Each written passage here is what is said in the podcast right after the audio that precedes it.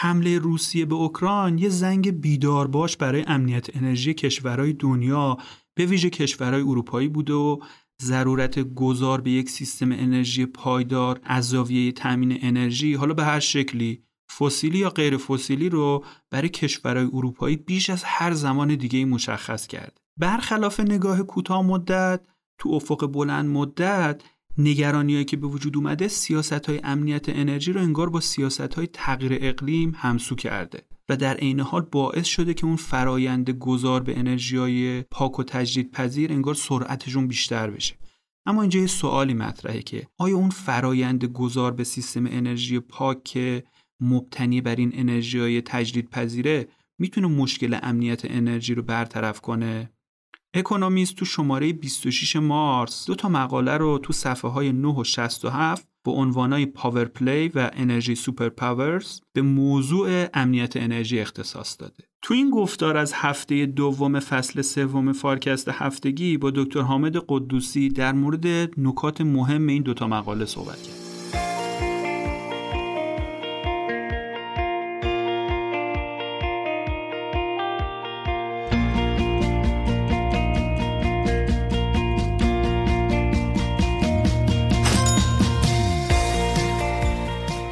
سلام حامد جان خوشحالم که تو فصل سوم فارکست در خدمت شما هستیم. امین عزیز سلام. خوشحالم که دوباره در خدمت شما و شنوندگان عزیز هستم. بعد از این تنفسی که بین فصل دو و سه فارکست داشتیم من در خدمتتون هستم. می‌خوای شروع کنیم سوالات رو در مورد مقال هایی که داشتیم. حمله روسیه به اوکراین نظم موجود تو دنیا رو از ابعاد مختلفی دستخوش تغییر کرده.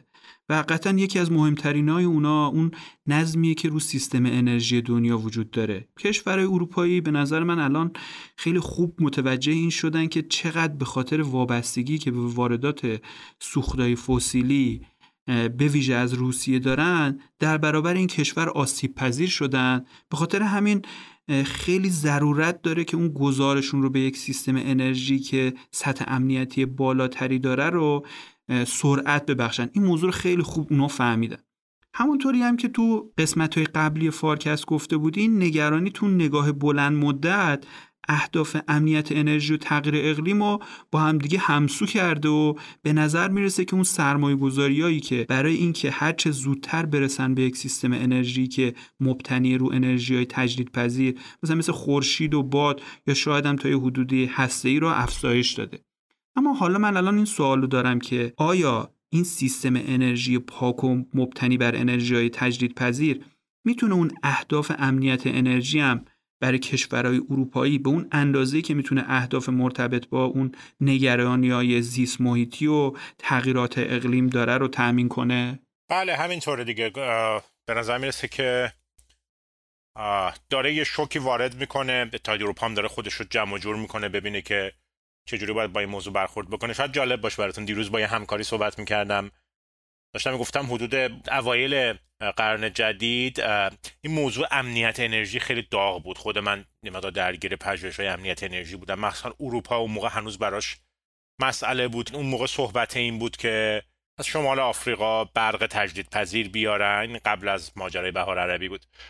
خلاصه خیلی مدلای امنیت انرژی رو بحث می‌کردن. بعد یه دفعه این بحث امنیت انرژی اصلا رفت کنار فراموش شد که شاید یک دلیلش انقلاب شیل بود که اینقدر منابع نامتعارف رو زیاد کرد که کشورها احساس کردن که دیگه خیلی کم بوده انرژی مسئله نیستش. بعد دیروز که صحبت می‌کنیم با این همکارم می‌گفتیم که جالبه که بعد از یک وقفه 15 ساله دوباره امنیت انرژی شده یک سوال مهم کم میکردنش مدل هایی که باید مفهوم پردازی بشه و اینها. خلاصه بله برگشتیم به این فضا. حالا این سوال خاص شما را اگر بخوام جواب بدم سوال اینه که آیا اتحاد اروپا می‌تونه با تکیه بر انرژی های تجدید پذیر کلا گاز روسیه رو بذاره کنار یا نه؟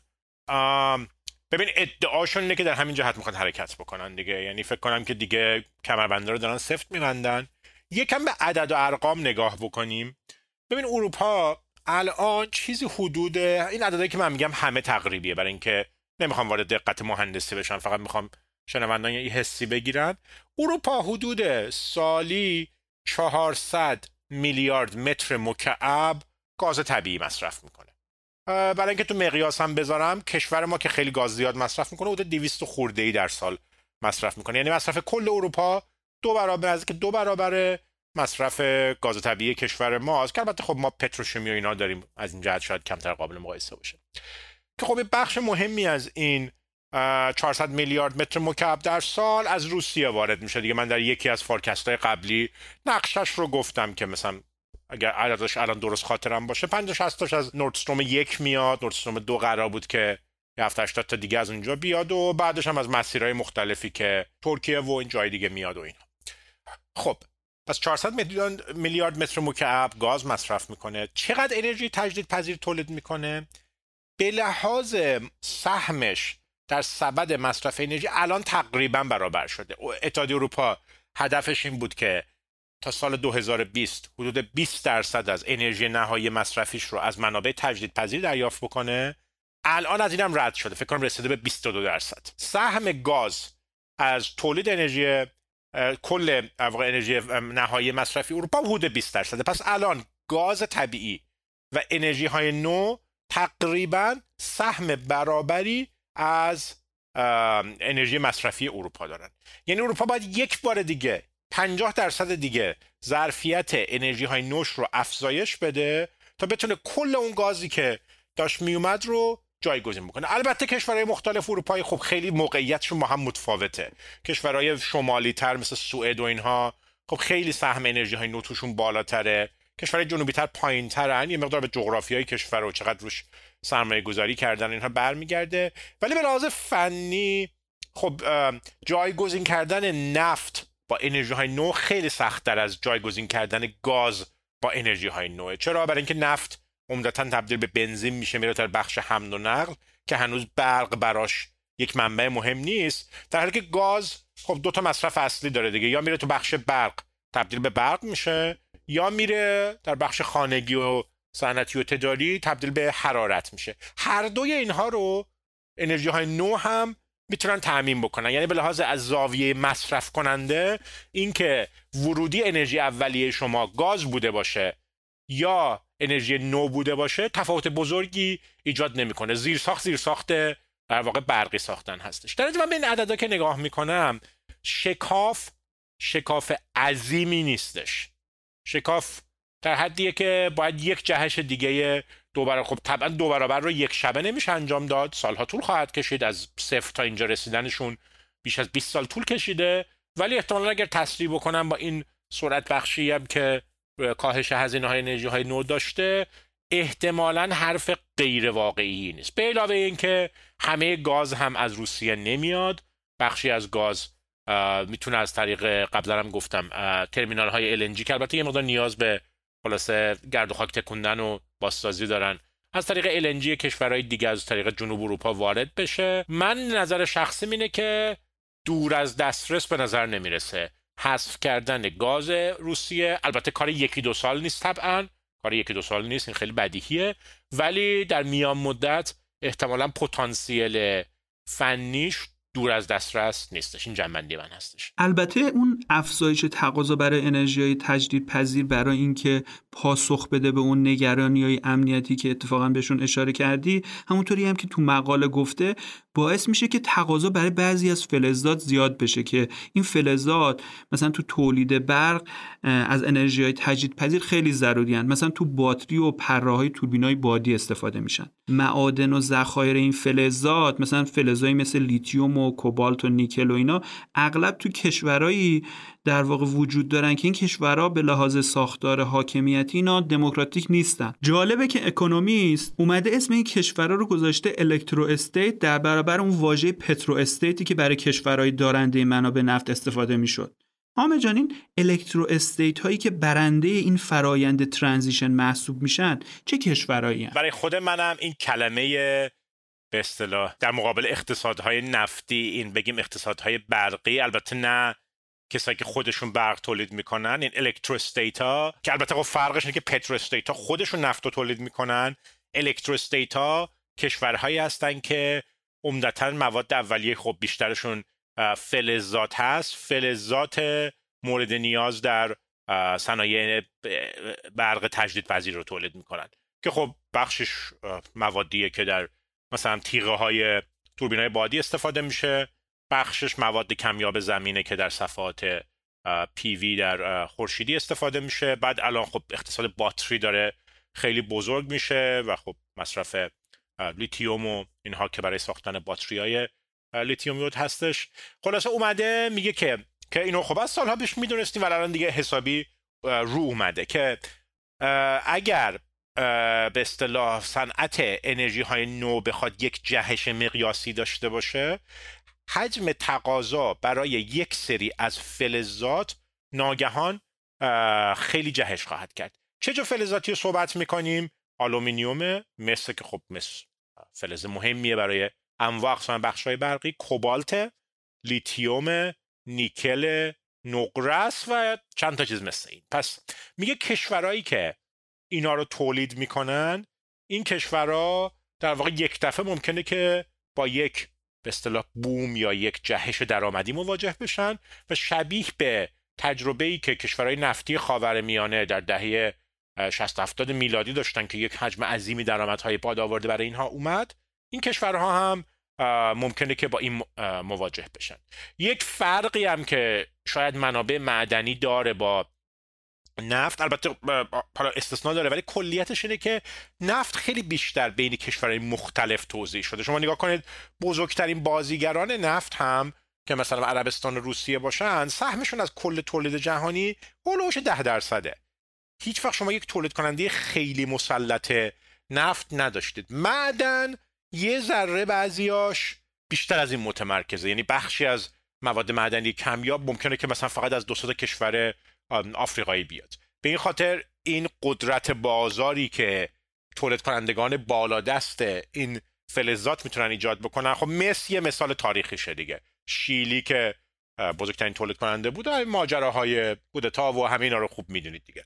شبیه این برای فلزات دیگه هم تو آفریقا اتفاق افتاده این مداخله های کشورهای غربی. خلاصه میگه که پس ما این الکترو استیت ها رو خواهیم داشت کشورهایی که برنده این موج رشد تقاضا برای فلزات خواهم بود. بعضی هاشون کشورهای توسعه یافتن. استرالیا به نظر می‌رسه که یک برنده بسیار بزرگ خواهد بود. استرالیا تا دلتون بخواد انواع اقسام معادن رو داره دیگه.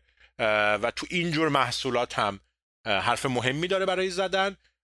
استرالیا احتمالا یکی از بزرگترین برندگان خواهد بود. شیلی باز یک کشوری که خب پر از معدن و این هاست خوب برنده خواهد بود. بعد بعضی از اینها در گفتم در کشور آفریقایی مثلا کنگو یکی از بازیگرانیه که کوبالت و اینها خیلی نقش مهم. تقریبا مهمترین تولید کننده کوبالت کنگو خواهد بود. بعد کشورهای آمریکای لاتین مثل پرو اینها در تولید مس می‌تونن نقش داشته باشن. اندونزی و فیلیپین در تولید نیکل. مکزیک در تولید نقره. بعد چین خودش هم بازیگر میشه. در بعضی از این مواد مثل لیتیوم و آلومینیوم خود چین میشه یکی از تولید کنندگان خیلی بزرگ. نکتهش اینه که وقتی توزیع درآمدها رو می‌بینیم مثلا فرض کنید در مورد کوبالت کنگو بالای 70 درصد سهم درآمدی رو خواهد داشت. وقتی به لیتیوم نگاه می‌کنیم استرالیا 50 درصد سهم درآمدی خواهد داشت. وقتی به آلومینیوم نگاه می‌کنیم چین 50 درصد سهم درآمدی خواهد داشت.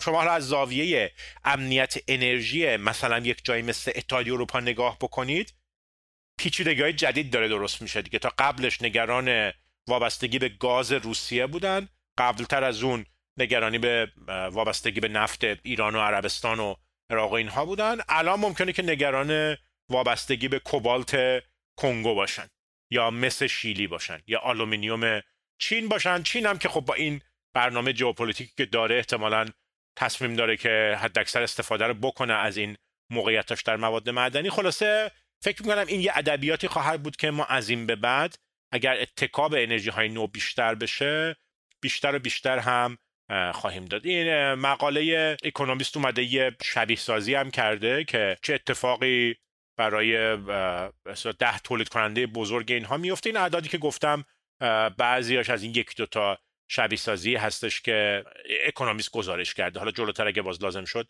من می‌تونم اعداد دقیق تری از شبیه سازی رو بگم یه نکته ای که تو خروجی های این شبیه سازی توجه منو خیلی به خودش جلب کرد اتفاقا در مورد کشورهای صاحب منابع نفت البته در مورد کشورهای صاحب معادن فلزات سبزم طبق همین محاسبات درسته. نتایج این شبیه سازی نشون میده که سهم درآمدی یا هزینه این منابع یا اون به اصطلاح commodity هایی که مرتبطن با تولید انرژی تو GDP جهان کم میشه. اما وابستگی به کشورهای بزرگ اون تاپ 10 که بزرگترین صاحبای معادن و ذخایر مرتبط با انرژی بیشتر میشه. مثلا در مورد نفت یعنی که تو دو دهه آینده عرضه و تقاضای نفت کم میشه اما وابستگی به کشورهای اوپک و روسیه زیاد میشه. این به نظرم خیلی پیام مهمی می‌تونه داشته باشه. درسته؟ به نظرم خیلی برداشت هوشمندانه داشته از لای مقاله این نکته رو کشیدید بیرون. برای منم خیلی جالب توجه بود. چیزی که میگه اینه در همون شبیه سازی که عرض کردم میاد در واقع این جایگزینی نفت و گاز با انرژی های نو رو نگاه می‌کنه. طبعا تابع تقاضا برای نفت به اصطلاح منقبض خواهد شد. منتها دینامیک جالبی بیان می‌کنه دیگه. قبلا هم شاید یکی دوبار تو فارکست مختصر اشاره کردم. ببین وقتی تقاضا برای نفت کم میشه کیا از بازار خارج میشن؟ کسایی که به اصطلاح تولید کننده ای با بالاترین هزینه حاشیه‌ای هستن. تو این کتاب ارزش ها که دارم روایت می‌کنم در فصل مربوط به ریکاردو یه ذره این رو بحث کردم که وقتی شما زمینه هایی با به اصطلاح هزینه تولید متفاوت دارید چجوری رانت گیر صاحبان زمین هایی با بهرهوری بالا میاد. همین ماجرا رو برای اعضای کم هزینه اوپک که خوشبختانه ما هم ایران هم جزوی از این هست خواهیم داشت شبیه سازی چیزی که نشون میده اینه که میگه کل تقاضای نفت کم خواهد شد. ولی سهم تولید کنندگان کم هزینه مثل ایران و عربستان و عراق و کویت و اینها از کل میره بالاتر. سهم اوپک که خب مرتب رو به افت بوده در این سالها به خاطر ورود تولید کنندگان نامتعارف در اون سناریو آینده دوباره از 35 درصدی که رسیده بود برمیگرده به حدود 55 درصد 60 درصد. بنابراین یه جوری اینجوری بگم برای اینکه ملموس بکنم آخرین نفری که از بازار نفت خارج خواهد شد یکی مثل ایران و عربستان خواهد بود. برای اینکه اون آخرین قطرهای نفت کم که داره فروش میره حتی اگر تمام نفت تقاضاش افت بکنه باید از ارزون ترین تولید کننده بیاد اون گرونا هی تعطیل می‌کنن و میرن بیرون. و اون ارزون ترین ها یکیش ماییم به علاوه همین همسایگانمون در خلیج فارس و اینها. و خیلی خوب مقاله این رو اشاره می‌کنه که میگه یه سری از اعضای اوپک اینها تولید کنندگان پرهزینه هستن. اینا ممکنه که دیگه نتونن ادامه بدن. ولی خاور میانه یا برای اینکه یه سرانگشتی بهتون بگم ما و همسایگانمون ما جزو کم هزینه ها هستیم و باقی خواهیم بود. و این بله یک دینامیک جدیدیه که در عین حال که کربن زدایی در کلیتش یک خطره ولی از جهت احاطه بر بازار و سهم بازار اتفاقا قدرت کم هزینه های اوپک رو بیشتر هم خواهد کردش. بلازم موقعیت انحصاری. این البته به نظر من خودش مستاقی از یک نگرانی امنیت انرژی هم می‌تونه باشه دیگه. انگار کشورهای اروپایی یا آسیایی که دنبال این انرژی های تجدید پذیرن از وابستگی به کشورهای نفتی که اونا هم اغلبشون دولت های غیر دموکراتیکن دارن میرن به کشورهای الکترو استیت در واقع وابسته میشن که اونا هم ساختار حاکمیتی مشابهی دارن. البته به نتایج این شبیه سازی می‌دونم که خیلی نمیشه اتکا کرد چون به نظر منم خیلی فرضای غیر واقع بینانی داره. تو این شبیه سازی اول اومده مصرف 10 تا commodity مرتبط با انرژی یعنی سه تا سوخت فسیلی و 7 تا فلز سبز و تا سال 2040 با این فرض که تا سال 2100 به اون هدف دو درجه سانتیگراد برای گرمایش زمین می‌رسیم تخمین زده. بعد اومده فرض کرده که تا 2040 قیمت ها برابر همین قیمت های فعلی برای این commodity ها باقی بمونه. با این دو تا فرض در واقع مصرف و درآمد رو تخمین زده. بعد فرض کرده که چون قیمت ها به اندازه کافی بالان سیگنال کافی برای مثلا اون بهره برداری و تولید از اون ذخایر و معادنی که تو این کشور وجود داره داده میشه و ما بدون هیچ گونه در واقع محدودیتی از طرف عرضه این مقدار تقاضایی رو که در واقع تخمین زدیم تو افق 2040 رو می‌تونیم تأمین کنیم. بعدم اون درآمدی که حاصل از تولید این commodity ها بوده رو به تناسبی که با سهم اون ذخایر و معادنی که مرتبط با هر کدوم از این commodity تو دنیا بین این کشورهای مختلف توزیعشون کرده. به نظر من این خیلی واقع بینانه نمیاد. حداقلش اینه که اون محدودیت های عرضه مخصوصا برای این کشورهایی که خودش به اصطلاح بهشون میگه اتوکراتن و دموکراتیک نیستن وجود داره. خیلی از این کشورهای electrostate برای اینکه بتونن فلزات و از اون معادنش بهره برداری کنن نیاز دارن به سرمایه خارجی به دانش فنی حتی نیاز دارن به اینکه به بازارهای بین المللی دسترسی داشته باشن که اغلبشون چنین ظرفیتی ندارن. درست میگم؟ فکر کنم که اینجا با شما اختلاف نظر دارم. یعنی در این حال که مقدمتون رو موافقم که مثلا مثال زدم دیگه کشورهای فکر کنید مثل کنگو یا حتی مثلا کشورهای یه درجه وضعشون بهتر ولی همچنان نه خیلی توسعه یافت مثل فیلیپین و اینها. درسته که بعد مغولستان هم یکی دیگه است. تو مقاله کمتر اشاره می‌کنه ولی مغولستان هم یکی دیگه است.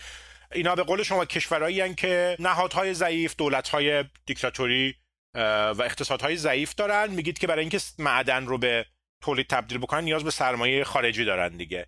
چیزی که فکر کنم با شما اختلاف نظر دارم اینه که تجربه ما نشون میده که پول میره اینجاها رو پیدا می‌کنه. وقتی که به اندازه کافی سودآور باشه خلاصه سرمایه جهانی شاید اونقدر کار زیادی با اون دولت اتوکرات نداره. مغولستان شاید یک مثالش باشه. حتی مغولستان حرکت کرده به سمت دموکراتیک تر شدن.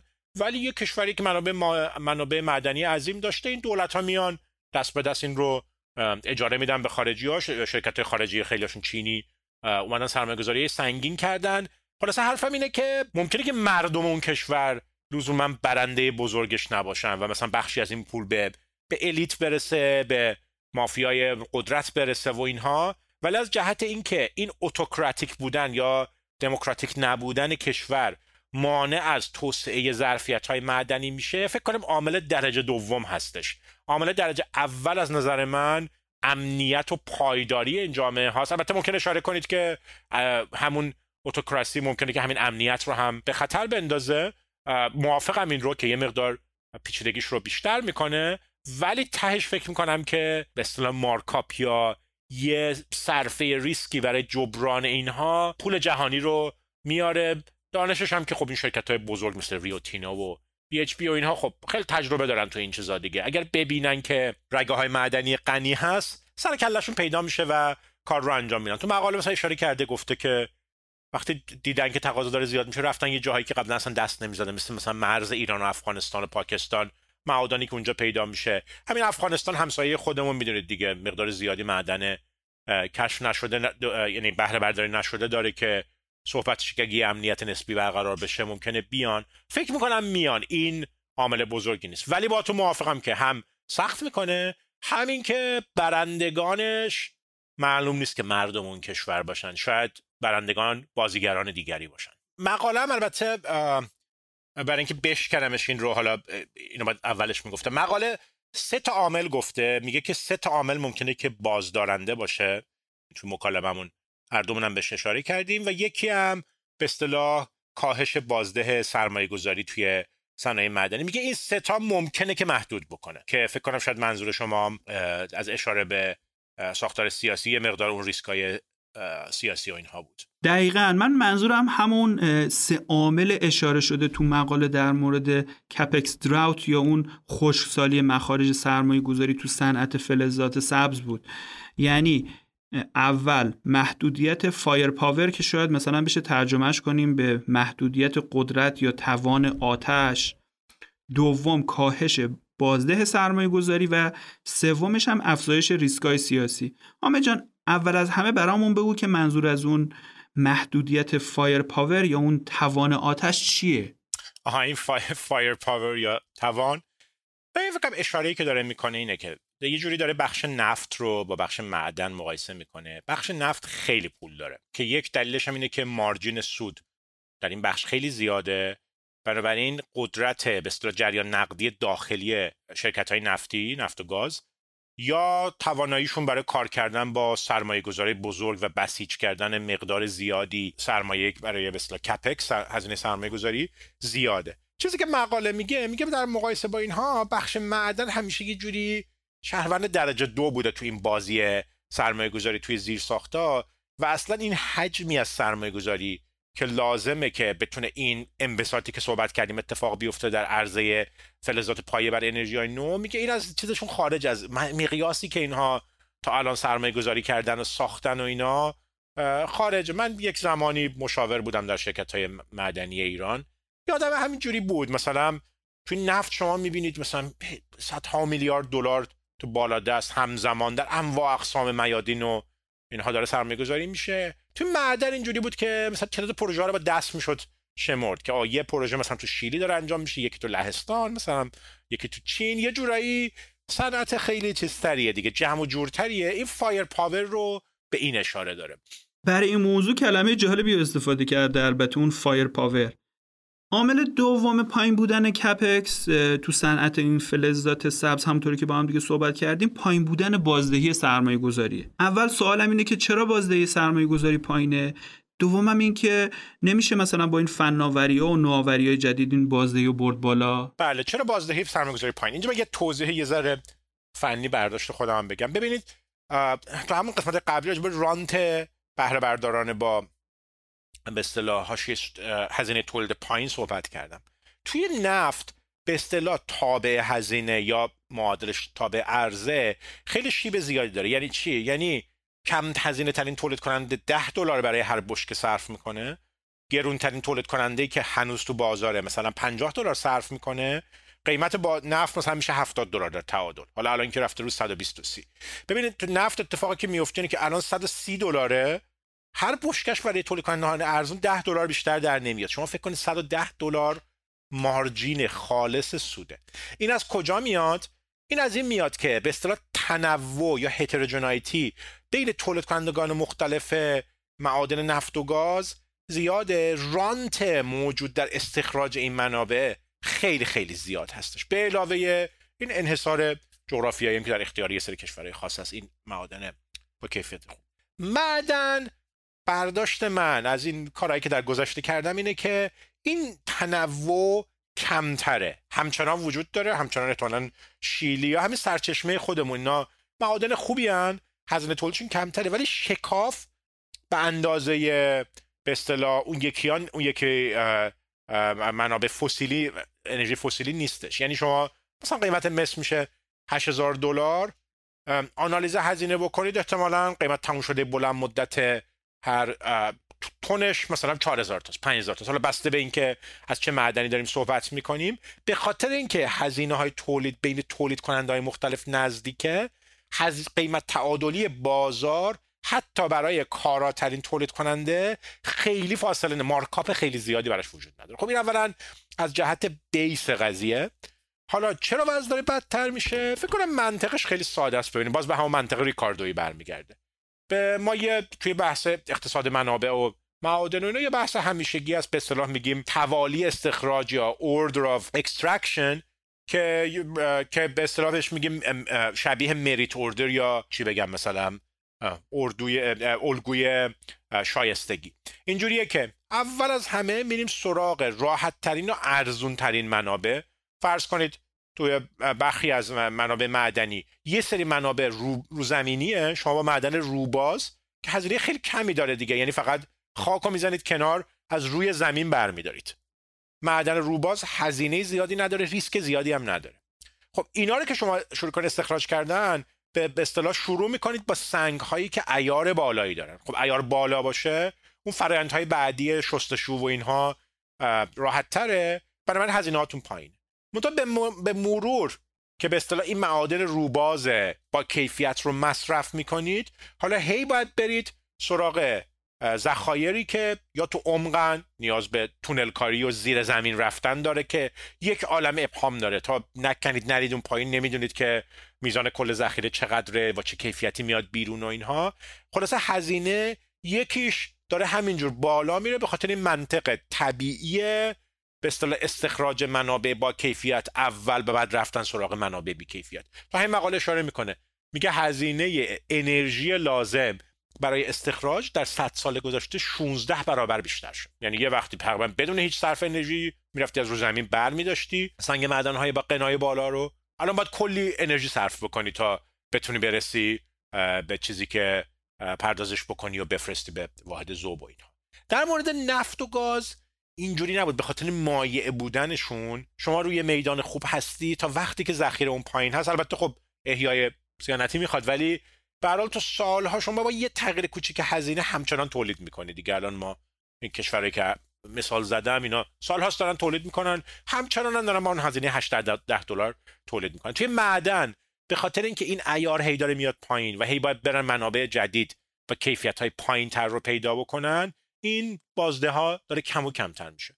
البته ممکنه که یه, یه دفعه یه کشف جدید اتفاق بیفته. چون می‌دونید دیگه مثلا سرچشمه ما هم یه جورایی تصادفی کشف شد دیگه. البته خب فناوری سنجش از راه دور و اینها اون موقع شاید ضعیفتر بود. ولی ممکنه یه دفعه بگن آقا مثلا وسط مغولستان یه دفعه یه ذخیره بزرگ مس پیدا شد. مثال می‌زنم. و یه ذره بازی رو عوض کنه ولی در کل انتظار اینه که ما هی داریم میریم به سمت بهره برداری کردن از منابع بیکیفیت تر معدنی و این داره هزینه ها رو بالا و به اصطلاح فن بازده رو میاره پایین تر ممنونم توضیح خیلی کاملی بود. عامل سوم هم افزایش ریسک سیاسی بود که حدس می‌زنم به این پدیده نفرین منابع یا همین ریسورس کرس ارتباط داشته باشه. همون چیزی که برای کشورهای نفتی تو دهه 1970 و 1980 یا حتی بعد اون اتفاق افتاده. بله برسیم به ریسکای سیاسی و همونجور که خیلی به درستی اشاره کردید بخشی از این ریسکای سیاسی درونزاست هستن. یعنی چی؟ یعنی وقتی که این درآمدها سرازیر بشه به این کشورها مخصوصا اگر اون کشور حاکمیت قانون خوبی نداشته باشه و اینها به اصطلاح فرقه های مختلف صاحبان قدرت به فکر میفتن که بیان کشور رو تصاحب بکنن. اتفاق شبیه این در کشور آفریقایی زیاد افتاده دیگه به محض اینکه درآمدهای معدنی زیاد شده یک گروهی از ارتش یا یک قبیله ای فکر کرد که بیاد اداره کشور رو دست بگیره که این درآمدها رو از آن خودش بکنه.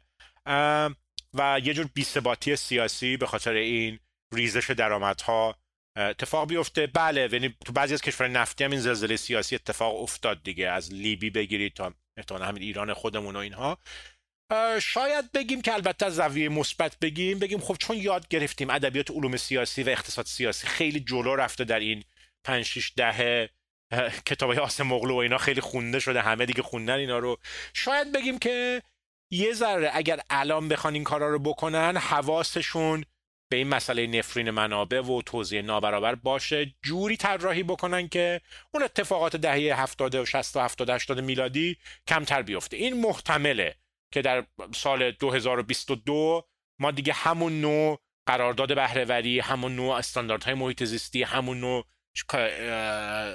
شیوه کار با نیروی کار همون نوع بستوزیش بین جوامع محلی اینا رو ممکنه مثل قدیم رفتار نکنیم و, و خود این شرکت های معدنی هم حواسشون به این باشه. احتمالا می‌دونید. اینا مثلا یه سری از فارغ تحصیلان متخصصان رشته علوم سیاسی و اینها رو استخدام می‌کنن برای همین آنالیز ریسک سیاسی. کارشون دقیقا همین چیزاست. احتمالا اونا هم اینو می‌دونن این مکالمه ای که من و شما داریم رو و احتمالا فکر می‌کنن راجع به پیامدهای این درآمد منابع و نفر منابع و شاید کمترش بکنه خواستم بگم که احتمالش هست ولی در اونجاست دیگه. چون آگاه هستیم به این ریسک ها شاید تا یه اندازه هم جلوش رو بگیریم. با این توضیح هایی که دادی من می‌تونم این نتیجه رو بگیرم که تولید یا عرضه این فلزا به خاطر اون خشکسالی کپکس متناسبه با اون رشد تقاضایی که حالا تحت تاثیر افزایش تقاضا برای انرژی تجدیدپذیر به خاطر این انگیزه های زیست محیطی و امنیت انرژی زیاد نمیشه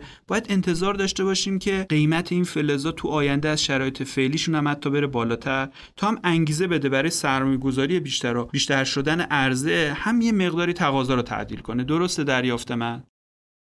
محتمله محتمله. یعنی تاریخ هم به ما میگه اینجور پیش ها بوده. مثلا یه مثالی حالا مواد نیست ولی مثلا من یادمه. همون اوایل قرن جدید خیلی روی این صحبت بود که برن یک نوار تولید انرژی نو در شمال آفریقا بکشن و بعد بخش مهمی از برق اروپا رو از اونجا تامین بکنن. این مثلا هلوش چه سالی بود؟ مثلا من یادم 2009 ده اینا بحثش تا بعد 2011 12 بهار عربی اومد اصلا کل ماجرا رفت هوا. یعنی درسته وقتی که خیلی روی سناریوهای تأمین مواد یا انرژی از مناطق بی ثبات صحبت می‌کنیم احتمالا این رو در نظر نمی‌گیریم که بخشی از اون ای که فکر می‌کردیم ممکنه به این سادگی محقق نشه. به علاوه اینکه فکر کن یه بحران مالی دیگه داشته باشیم سرمایه بخشکه به اصطلاح یا کمتر بشه.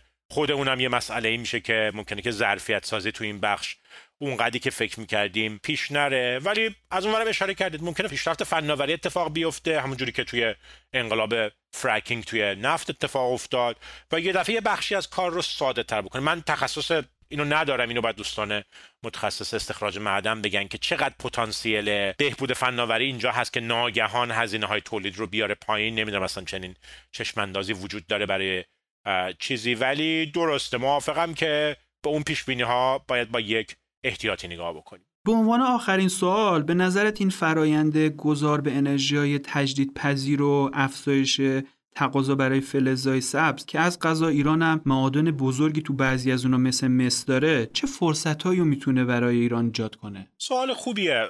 مقاله منم معمول به فکر برد که خب پیامدش برای ایران ما چیه؟ ببین یکیش که یه چیزی که از همونجا استخراج بکنم اینه که قدرت بازیگرانی مثل ایران در عرصه نفت و گاز می‌تونه بیشتر و بیشتر بشه. یعنی با وجود اینکه کل صنعت در دنیا منقبض میشه سهم بازار ایران نسبی می‌تونه بره بالا. برای ما همچنان باید خودمون رو به عنوان یک بازیگری که حالا بزرگترین بازیگر نیست جزو بزرگترین بازیگران نیست ولی بازیگر مهمیه خصوصا در بخش گاز حفظ بکنیم. حالا اگر روسیه هم از بخش گاز اروپا بره کنار به هر حال با وجود همه موانعی که بارها هم در فارکست هم اشاره کردیم وجود داره برای صادرات گاز ایران برای نیم نگاهی به ایران خواهد بود. دیگه این یک فرصت کم نظیریه که یک بازیگر بزرگ مثل روسیه باش قهر بکنن. حالا ممکنه که شروع کنن به بقیه بازیگرها نگاه کردن. یه بحث دیگه هم تو اون فلزات دیگه که صحبت کردیم. خب ایران در مس حرف برای گفتن داره. و می‌تونه یک فرصتی باشه برای برخی شرکت معدنی ایران در حوزه های مثل مس و تا یه اندازه آلومینیوم که اینا هم تبدیل بشن به به اصطلاح عرضه کنندگان مواد اولیه. جزئی از زنجیره تامین بخشی از زنجیره تامین انرژی های نو باشن. شاید این این جنبه رو ما بهش خیلی نگاه نمی کنیم که این انرژی های نو اگر بخواد این مقیاس پذیر اتفاق بیفته خب یه مقدار زیادی صنعت متولوژی باید پشت این باشه برای آماده کردن قطعات و اینها. ایران چه بسا بتونه یه سهمی هم اونجا داشته باشه؟ یعنی به سر، از صرف تولید کننده بودن پایین دست پتروشیمی و اینها یه شیفتی هم بکنه به اینکه بتونه تولید کننده بخشی از مواد فلزی برای بخش های زنجیره تامین جهانی انرژی های نو باشه. البته نمی‌دونم ما چقدر مز... نمی‌دونم چقدر مزیت رقابتی در بخش متالورژی داریم. فکر نمی کنم که خیلی زیاد داشته باشیم ولی اگر می‌خوایم یک بخش دانش محور که ترکیب هم بشه با معدن رو فکر کنیم بهش این می‌تونه مجددا یک فرصتی باشه که در عین حال که درآمدهای نفتی ممکنه کم بشن این بتونه یه مقداری از اون کاهش در نفتی رو برای ما جبران بکنه. اینا اون چیزاییه که فعلا به ذهن من می‌رسه. پس انرژی های تجدید پذیر که تا قبل حمله روسیه به اوکراین اینا عمدتا راه حلایی بودن برای نگرانی های زیست محیطی و تغییر اقلیم حالا دیگه یک راه حل مهم برای امنیت انرژی کشورهای مختلف به ویژه اروپا محسوب میشن.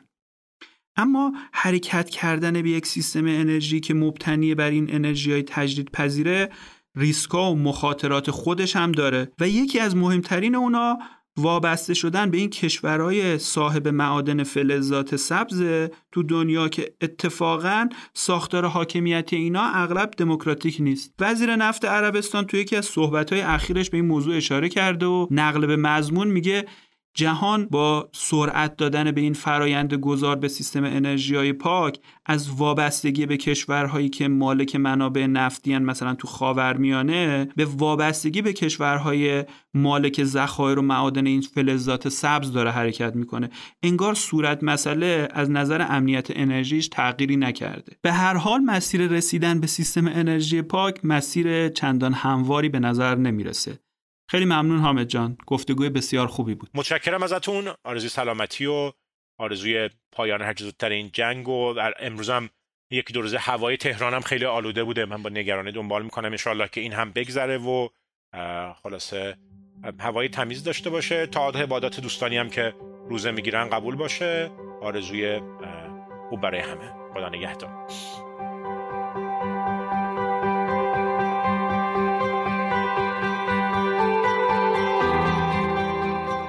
ممنونم که تا پایان ما را همراهی کردید. فارکست با طراحی و برنامه ریزی شرکت مشاور مدیریت رهنمان در استودیو دانشگو تولید میشه و شما می‌تونید اپیزودهای ما رو در پلتفرم های پادگیر مثل کست باکس، گوگل پادکست و اپل پادکست بشنوید. حمایت شما از ما در شبکه های اجتماعی مثل لینکدین و اینستاگرام واقعا دلگرم کننده است. من محمد امین نادریان هستم و روزهای خوب و خوشی رو براتون آرزو می‌کنم. خدا حافظ.